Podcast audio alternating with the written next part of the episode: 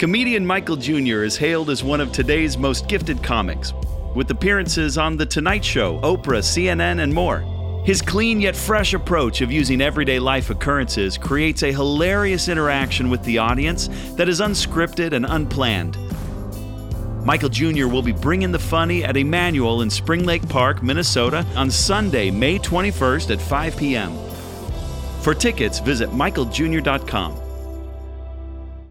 So, welcome, Maple Grove, Elk River, Spring Lake Park. Uh, we're so glad that you're all here. And today is Mother's Day. And Mother's Day can be such a great day for so many moms. Some of you, this is your first Mother's Day, or like Audrey said earlier, it's her second Mother's Day, and she feels like she really earned this. And for others of you, today can be a really difficult day. You may have suffered a miscarriage or have disappointments in your life. Uh, maybe your kids are away from the Lord, or maybe you never had kids. Maybe you've lost a mother. There's so many different things that can make a day like today difficult. But no matter where you're at in life, we can all come together as men and women of God and celebrate and know that this is a day that the Lord hath made and we will rejoice and be glad in it. So happy Mother's Day to you all. ¿En dónde están mis amigas que hablan español? Feliz Día de la Madre. So I just wanted to throw a couple pictures up of my family. And like Nate said, we have four boys. And I had people come to me and just go, you know, don't you wish you had a daughter? And I really feel like God gives you what you need. And there's a whole story behind even what you want on that. And so uh, these are my boys. So they're a lot older now. We can throw the other picture up. Back then, they were taller than me, and now, or shorter than me, and now they are taller than me. I often wonder what it would be like to be taller than your mother, because that never happened for me. So, just like those pictures flashed that quick, that's how time flies. And when you have little kids, they don't always stay little. And having kids, it's a season, it's in a short season.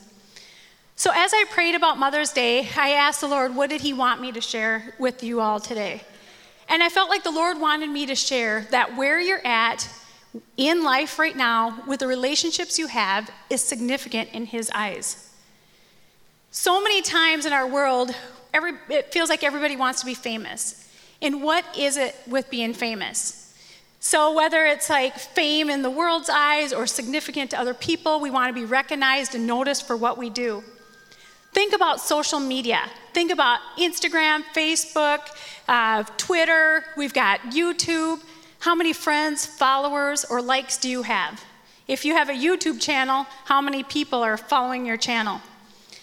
In 2012, there was a study that said the desire for fame solely for the sake of being famous was the most popular future goal of 10 to 12 year olds. Now, that overshadows financial success, achievement, and a sense of community. So, did you catch that? Like when we were kids, just being popular in school, that was pressure enough. And now kids have to be popular online. And studies have showed the reason they think that they have to be popular online is not just for the sake of it, they really feel like that is their ticket to success. Now, I don't know about you, but my kids worked really, really, really hard in sports. And we told them if you work really hard in sports that you'll get rewarded. And they worked really hard and they did really good, but they had time on the bench. And so this generation has grown up going, gosh, hard work doesn't really work. I need to get famous. They're watching guys who learn how to play online video games and start streaming make $16 million. So, like, if I can just strike the fame thing, everything will work out for me. Well, sometimes being a mom can feel really awesome, and other days it doesn't feel so awesome. Some days you're on top of the world, and the other days you're tired of changing dirty diapers. And you wonder, all this mundane, all this time, am I making a difference? Will this really matter? Will it really benefit the kids in the end? So, the goal of being a mom today isn't too popular. You don't hear a lot of people dreaming anymore that they want to be a mom.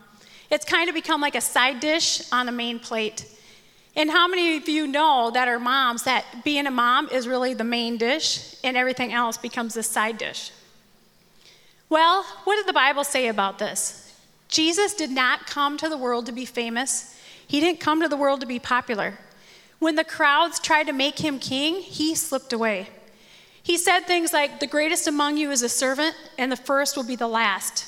He told us not to seek places of honor. The Bible says in Luke 14 11, For those who exalt themselves will be humbled, and those who humble themselves will be exalted. Mark 10 45 says, For even the Son of Man came not to be served, but to serve others and give his life as a ransom for many. Philippians 2 3 says, Don't be selfish. Don't try to impress others. Be humble, thinking of others as better than yourselves. Don't look out only for your own interests, but, all, but take an interest in others too. Wow, does that sound like our society today? Not really. So, can we live our life in obscurity and make an impact?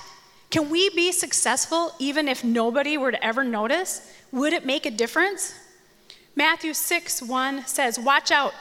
Don't do your good deeds publicly to be admired by others, for you will, relu- you will lose the reward from your Father in heaven. Verse 4 Give your gifts in private, and your Father who sees everything will reward you. Did you catch that? God who sees everything will reward you. The title of my message today is Hidden Figures. I don't know how many of you have seen the movie Hidden Figures. Uh, it has grossed about $187 million so far. It's based on a true story of a New York best time seller, a book called Hidden Figures.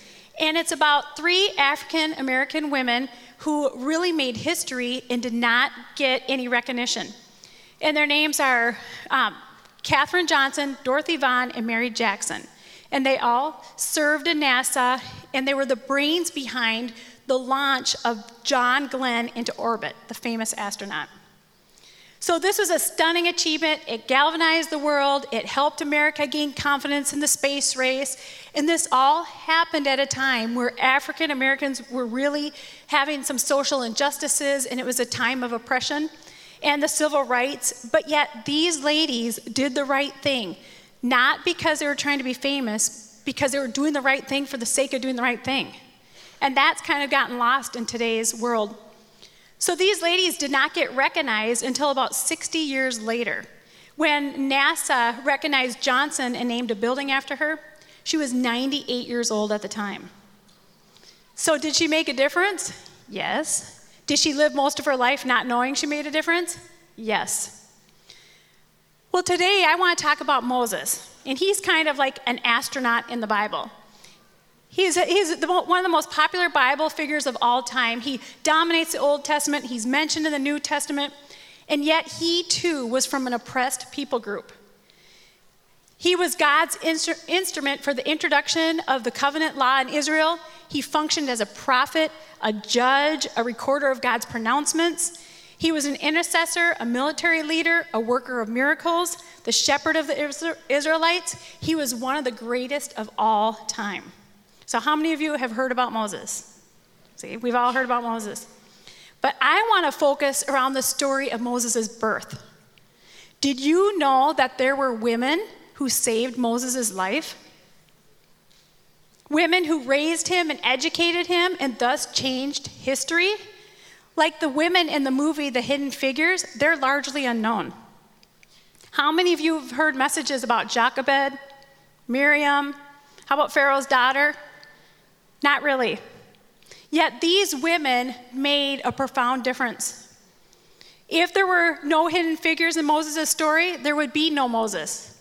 No burning bush, no parting of the Red Sea, no Ten Commandments, no promised land.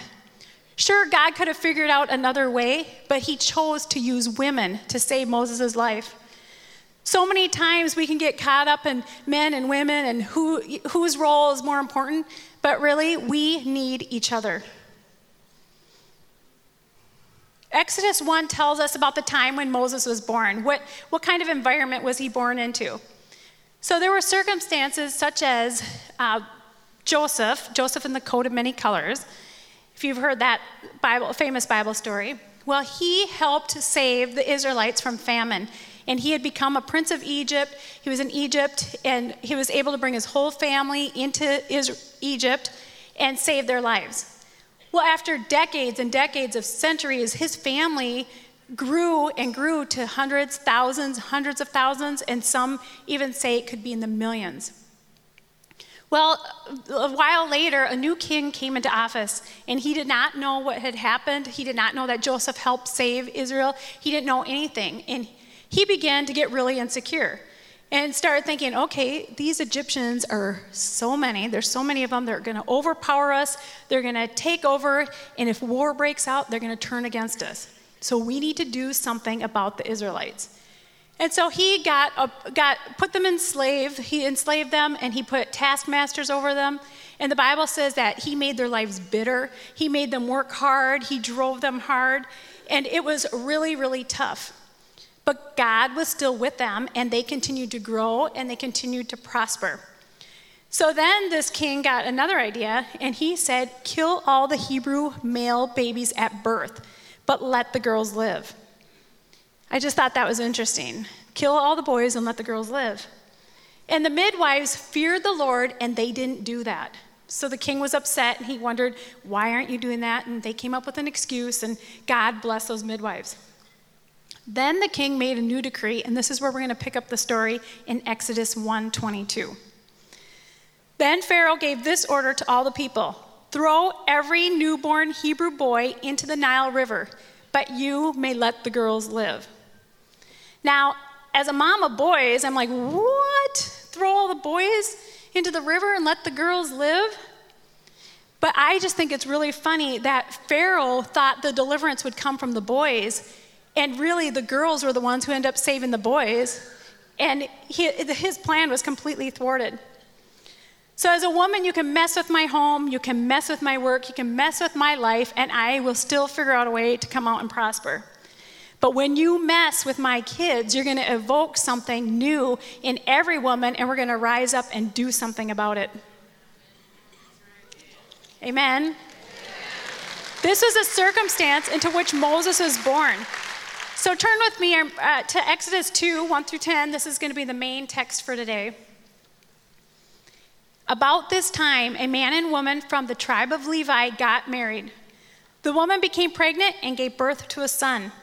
She saw that he was a special baby and kept him hidden for three months. And some commentaries actually say that his face was glowing and you could see the presence of God on him. But when she could no longer hide him, she got up, got a basket, made of papyrus reeds, and waterproofed it with tar and pitch. She put the baby in the basket and laid it among the reeds along the bank of the Nile River. The baby's sister then stood at a distance, watching to see what would happen to him. Soon Pharaoh's daughter came down to bathe in the river, and her attendants walked along the river bank. When the princess saw the basket among the reeds, she sent her maid to go get it for her. When the princess opened it, she saw the baby. The little boy was crying, and she felt sorry for him. This must be one of the Hebrew children, she said. Then the baby's sister approached the princess. Should I go and find one of the Hebrew women to nurse the baby for you? she asked. Yes, do, the princess replied. So the girl went and called the baby's mother. Take this baby and nurse him for me, the princess told the mother. I will pay you for your help. So the woman took her baby home and nursed him. Later, when the boy was older, his mother brought him back to Pharaoh's daughter, who adopted him as her own son. The princess named him Moses, for she explained, I lifted him out of the water. Now, there were five women, at least in this story, plus Moses. We got the baby's mother, who is also called the Hebrew woman, the baby's sister, Pharaoh's daughter, which is also referred to as a princess, and the attendants, which were also called maids. Yet none of these women's names were mentioned in this passage. These ladies were the hidden figures in Moses' life. So today I want to share with you three lessons from the hidden figures in this story. Number one, Biblical success doesn't mean fame or recognition. So, talk about obscurity. What they did was so significant that it's mentioned in the Bible, and yet their names weren't even mentioned.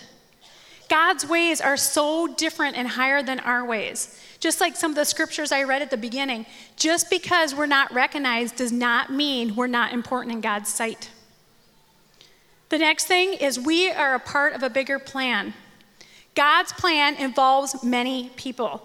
God did not just use one woman in isolation. She couldn't just say, hey, I get credit. I saved Moses. I did it. He used them in their everyday life, and it all worked together for the greater plan. The plan did not depend, or did depend on others doing their work, like the midwives, the baby's mother, the sisters, the servants. We can all make a significant difference from where we are right now in our everyday lives. Whether it's nursing an infant, teaching a preschooler, being a big sister, being a medical professional, being a grandma, an educator, a politician, a dad, a brother, an uncle, whatever we are right now, we can be successful. We have everything we need when we're working together. The last thing, the third thing was see the value in the next generation and do something. So there's a difference between seeing and seeing. So, how many of you know, like, when you get a car and you think it's like so original? And my son just got uh, bought a Honda Element. And to be honest, I've never even seen or hardly even heard of a Honda Element until he got one. And now I see them everywhere. They're in parking lots, they're driving down the road. And so when we start seeing something or experiencing it, we have a greater awareness of it. Christine Caine preached a message once where she said that she would be in the subway systems and she would see those, you know, missing and exploited children posters. And she, no, she saw it. And then when she had a child of her own, she began to see it because she could picture her child being on that poster and how would she feel if her daughter were missing. And her A21 ministry was birthed out of that. So there's a difference between seeing with our eyes and really seeing with our hearts. And these women saw Moses' predicament with their hearts, and they did something about it. The baby's mother, she saw and did something. Exodus 2 2 says she saw that he was a special baby and kept him hidden for three months. But when she could no longer hide him, she got a basket of, made of papyrus reeds and waterproofed it with tar and pitch, and she put the baby in the basket and laid it among the reeds. She did everything in her power to save that little baby. She did everything she could. And when she could hide him no longer, and there's a thought that there's uh, the government probably came in and found him, and so she knew she couldn't hide him any longer. She, by faith, made a basket. And that basket was like the ark. It was like saying, God, I'm going to take my baby and I'm going to put it in the basket and I'm going to see what you can do. I've done everything I can now. And so by faith, she set the baby in the basket and just had her daughter watch from a distance. The next thing is the baby's sister saw and did something. Verse 4 says the baby's sister then stood at a distance watching to see what would happen. Verse 7 Then the baby sister approached the princess. Should I go and find one of the Hebrew women to nurse the baby for you? she asked. Yes, do, the princess replied. So the girl went and called the baby's mother.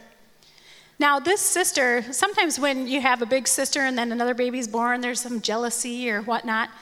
But this girl was witty and wise, and she obeyed her mom's command and she stood and watched the baby from a distance. But if she stayed at a distance, she would have never made a difference in this story. She had to come near and take a step of faith and talk to the princess and get some action going. Do you know that children and teens are needed in the kingdom and they can make a difference too? Now, the next person was the princess. She saw and did something. Verse 5 says, When the princess saw the basket among the reeds, she sent her maid to go get it for her. When the princess opened it, she saw the baby. The little boy was crying, and she felt sorry for him. This must be one of the Hebrew children, she said. Verse 9 Take this baby and nurse him for me, the princess told the baby's mother. I will pay you for your help. So the woman took her baby home and nursed him. Later, when the boy was older, his mother brought him back to Pharaoh's daughter, who adopted him as her own son. The princess named him Moses, for she explained, I lifted him out of the water. The princess used her resources. She used her servants, she used her money, she used her palace, she used her position to do something for Moses.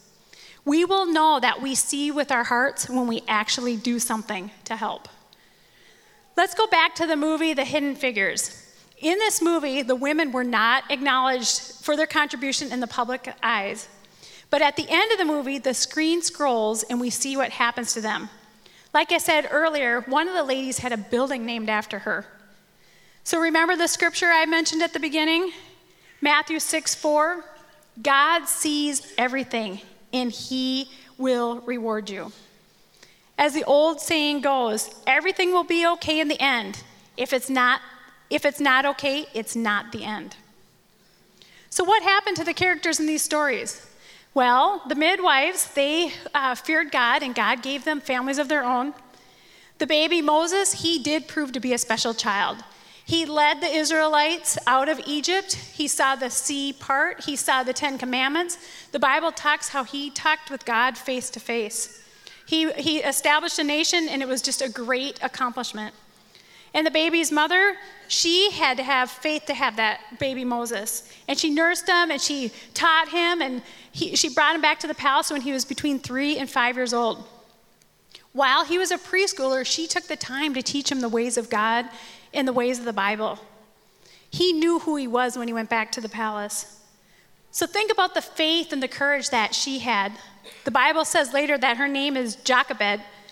We know that she had three children Aaron, Moses, and Miriam, who were all leaders and all godly people.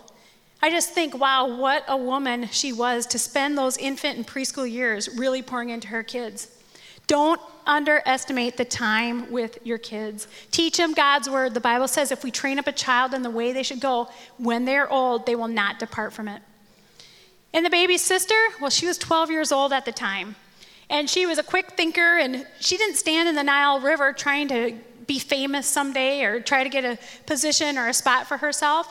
But God blessed her later in her years. We find that her name was Miriam, and Micah 6 4 says this I brought you up out of Egypt and redeemed you from the land of slavery.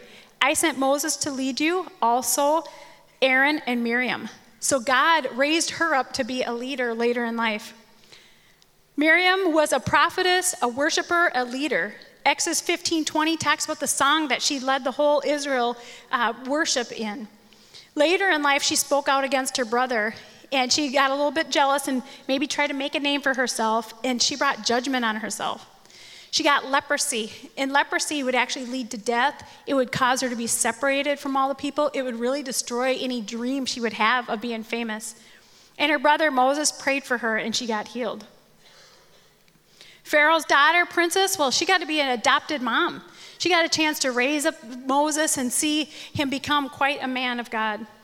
And Pharaoh, his evil plot against the boys turned around, and God used women to thwart all of his evil plans. So when we chase our dreams or fame for recognition's sake, we're doing it for ourselves. The word fame ends with me. We cannot accomplish what God wants for us when we're chasing things for ourselves. We have to be God motivated, not people motivated. Matthew 16, verse 24 says, When Jesus said to his disciples, If any of you want to be my follower, you must give up your own way. Take up your cross and follow me. If you try to hang on to your life, you will lose it. But if you give up your life for my sake, you will save it. What, what does it benefit you if you gain the whole world and lose your own soul? Is there worth anything more than your own soul? And when I was a young pastor's wife, I remember people would come up to me, and I remember this one youth leader in particular, and she said, I don't want to be like you. And I'm like, oh, thanks. As I'm pushing double strollers and working in the background and whatever, it, it didn't seem so glamorous to do that. And uh, a few years later, God got a hold of her and she came back to me. She goes, Now I get why you were the way you were. And there were times in ministry too that I remember we had the evangelist Carlos Annacondia here. And people were getting prayed for and everything. And I'm just like, every time I saw my husband Nate, he was like laid out in spirit and they're being called out and prayed over and prophesied out over. It's like, God, what about me? And I remember at one point coming to the altars and they were praying for people and they literally would reach around me and pray for the person behind me. I'm like, okay, Lord, do you see me? And God said, Jody, I want you to feel what everybody else feels. And just because man does not see us doesn't mean God doesn't see us. God sees it all. And to tie up this message, I want to share a story about John Carlos and Gabby Velez. They are the worship leaders here at Spring Lake Park. And several, like back in October or September, sometime this fall, you might have noticed that they were gone for four weeks. And they had an amazing opportunity to be on The Voice. And as they got in and, and competed and everything, they began to count the cost about the next generation. So, watch this brief story. My name is John Carlos Velez. And I'm Gabriela Velez, and we've been married for almost five years, and we have a two year old daughter, Eliana. We met when we were about 12 years old. Well, I remember the first time I met her, she was singing in our youth group, and I was just like, just like kind of starstruck, I guess. We started singing together right, I mean, within the first year that we met, and we had talked about from the beginning, we started writing songs together and leading worship together at different youth camps and throughout North Central, traveling together for Worship Live. We knew that God was putting something in us. So we started doing these videos uh, on YouTube just for fun. And we got a call or an email from The Voice. And, you know, it was asking, hey, do you want to come in for a private audition? You know, we, heard, we saw your video and we just want to know if you're interested. So I said, okay, yeah, we'll do it. And they said, you can, we want you to do it as a duo. So we said, okay, great. So we got all our stuff together. We ended up going and do this private audition. Little by little, God started opening up more doors. We kept going past round yep. to round in LA, and the day came when we got the call to start uh, the preparations for filming for the blind auditions. And the biggest thing for us was we want to do this. God, we feel like you've opened up the door. They kept asking us, So, what are you going to do with your daughter? And they were telling us we were the first husband wife duo with a kid to ever go this far. Mm-hmm.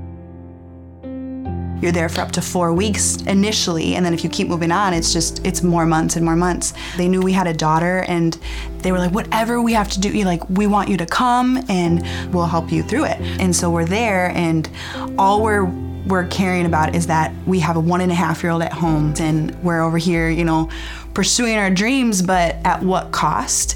They told us, they said, hey, it'll be a week. And we get there, they were saying, hey, it's going to be a little bit longer than a week. So it ended up being a total, I think, of 19 days. Yeah, oh, about three weeks. About three weeks. Where we didn't have her. I remember they, I mean, we had many meetings with uh, with people about her and you know trying to work it out and i remember sitting in a meeting and you know he said you know you're not gonna be have your, able to have your daughter here and I feel like the like the mama bear in me came out and I was like, no, I can't I can't do that. Like she has she has to be with me. I can't, you know, I it's not. Yeah. And I looked at him, I said, if I would have known that it was gonna be like this, I wouldn't have come. And I kind of knew in that moment, like, well, they could send us home. Well, we had to make a decision. We had to make a decision mm-hmm. at the time. It felt like, hey, do you want to continue to go on? We'll accommodate you as much as possible, but at the cost of being able to parent. We were thinking, she's only a year and a half. It was a big sacrifice. And to us, the opportunity that was being presented did not outweigh the responsibility, mm-hmm. I would say, of, of, our family. Of our family yeah, so a few days later, we um, we ended up going home, and it was a day before we were going to do our actual blind audition. The voice, you know, is still going on, and we don't know how far we would have gone, but I think about all the things that Eliana has done since then. You know, it's it's been a while. She's now two years old. You know, she had her second birthday. She's she's talking in sentences. She's you know just coming into her own, and her personality is shining shining through, and even more. And she's such a special kid to us, and uh, he's gonna start crying. That's my she's, princess. She's she's just something else, and to think of us missing any moment any moment of that, I just I can't even I can't even imagine. I think coming back home, seeing my wife be the incredible mom that she is to our two-year-old daughter, just being intentional when we're home, we're home. We found out that we're pregnant with our second child, and it's a baby girl. We just found out. So, I mean, God is just, He's so good. And I just am so thankful for everything that He's blessed us with and everything that we've gone through yeah. and that He's led us through and that we've had to trust in Him through everything and just He's been faithful. He yeah. just has. He knows our name, He knows your name. And God is not done with you, John Carlos and Gabby. This is not the end of your story. Praise the Lord. God sees and He rewards us. Pastor Dwight used to say, Life is best lived forward and understood backwards. In the end, it all makes sense. And right now, it, all, it doesn't always make sense. And having kids is just a season. It's such a short season. And sometimes when we're in the middle of it, it feels like it will never end. But the biblical success doesn't mean we'll be famous or recognized. And we are a part of a bigger plan. We need to see the value in the next generation and do something about it. In the end, God sees and He rewards us. Comedian Michael Jr. is hailed as one of today's most gifted comics, with appearances on The Tonight Show, Oprah, CNN, and more. His clean yet fresh approach of using everyday life occurrences creates a hilarious interaction with the audience that is unscripted and unplanned. Michael Jr. will be bringing the funny at Emmanuel in Spring Lake Park, Minnesota on Sunday, May 21st at 5 p.m. For tickets, visit michaeljr.com.